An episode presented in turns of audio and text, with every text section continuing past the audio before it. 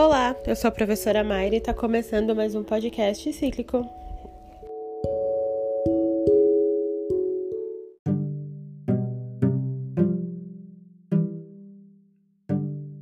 Episódio passado, a gente falou sobre o golpe da maioridade, sobre os partidos políticos do segundo reinado e sobre a violência e as fraudes nas eleições que aconteceram no ano de 1841. A gente vai dar continuidade falando hoje sobre uma revolução que aconteceu em Pernambuco chamada a Revolução Praieira.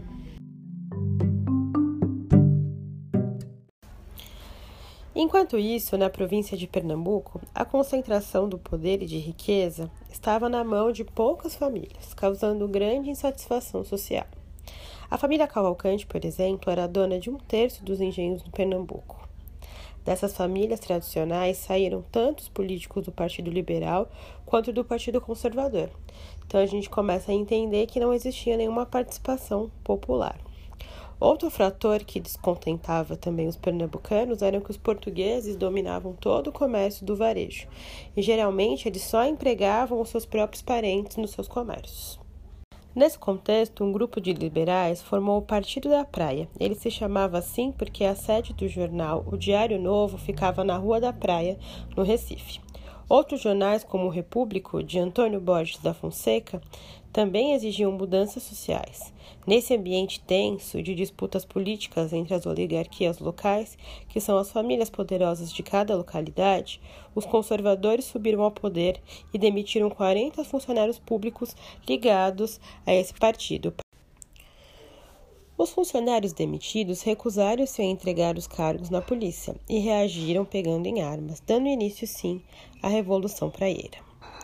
O motivo imediato da praeira foi, portanto, a disputa de cargos políticos na província de Pernambuco. Era uma luta pelo poder local. A luta começou em Olinda, se estendeu a Paraíba, contando com a participação de diferentes grupos sociais. Então a gente vê aí pessoas diferentes do que a gente via ali no começo. Nós temos senhores de engenho, comerciantes, militares, trabalhadores temporários, pequenos lavradores, rendeiros e até desempregados. A liderança coube ainda aos senhores do engenho, né? Durante a luta, o jornalista Borges da Fonseca redigiu um manifesto ao mundo, em 1 de janeiro de 1849, que continha as seguintes exigências. Foram cinco exigências. A primeira, voto livre e universal ao povo brasileiro. O segundo, a plena liberdade de comunicar o pensamento por meio da imprensa. Em terceiro, o trabalho como garantia de vida para o cidadão brasileiro. Quarto, o comércio a retalho para cidadãos brasileiros. Comércio a retalho significa comércio varejista, tá? Vendendo ao varejo. E o quinto, a extinção do poder moderador.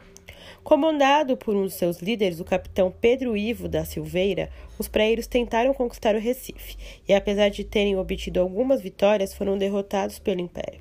Vários líderes pareiros foram mortos e outros foram presos.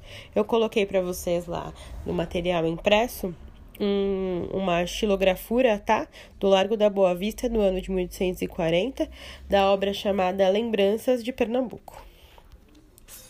Como foi falado anteriormente, a praieira foi, antes de tudo, uma disputa pelo poder político local das oligarquias, né, das famílias. Mas não se restringiu apenas a isso. Foi também uma expressão da insatisfação da população livre e pobre que sofria com os custos de vida elevados e o desemprego crescente na província. Dentro de toda essa confusão aqui, a gente vai entender agora qual que era o poder do imperador dentro de tudo isso. O poder moderador permitia ao imperador nomear e demitir os presidentes das províncias, dissolver a Câmara de Deputados, nomear senadores e perdoar sentenças de réus condenados ao judiciário. O imperador podia também indicar o presidente do Conselho de Ministros, que é foi um cargo criado em 1847, que era equivalente a um chefe de ministérios, tá? É, como as eleições eram manipuladas, o imperador acabava conseguindo impor a sua escolha. Portanto, o imperador estava acima dos partidos políticos e os manipulava, promovendo um rodízio entre eles. Ora, ele colocava os liberais no poder, ora, ele colocava os conservadores.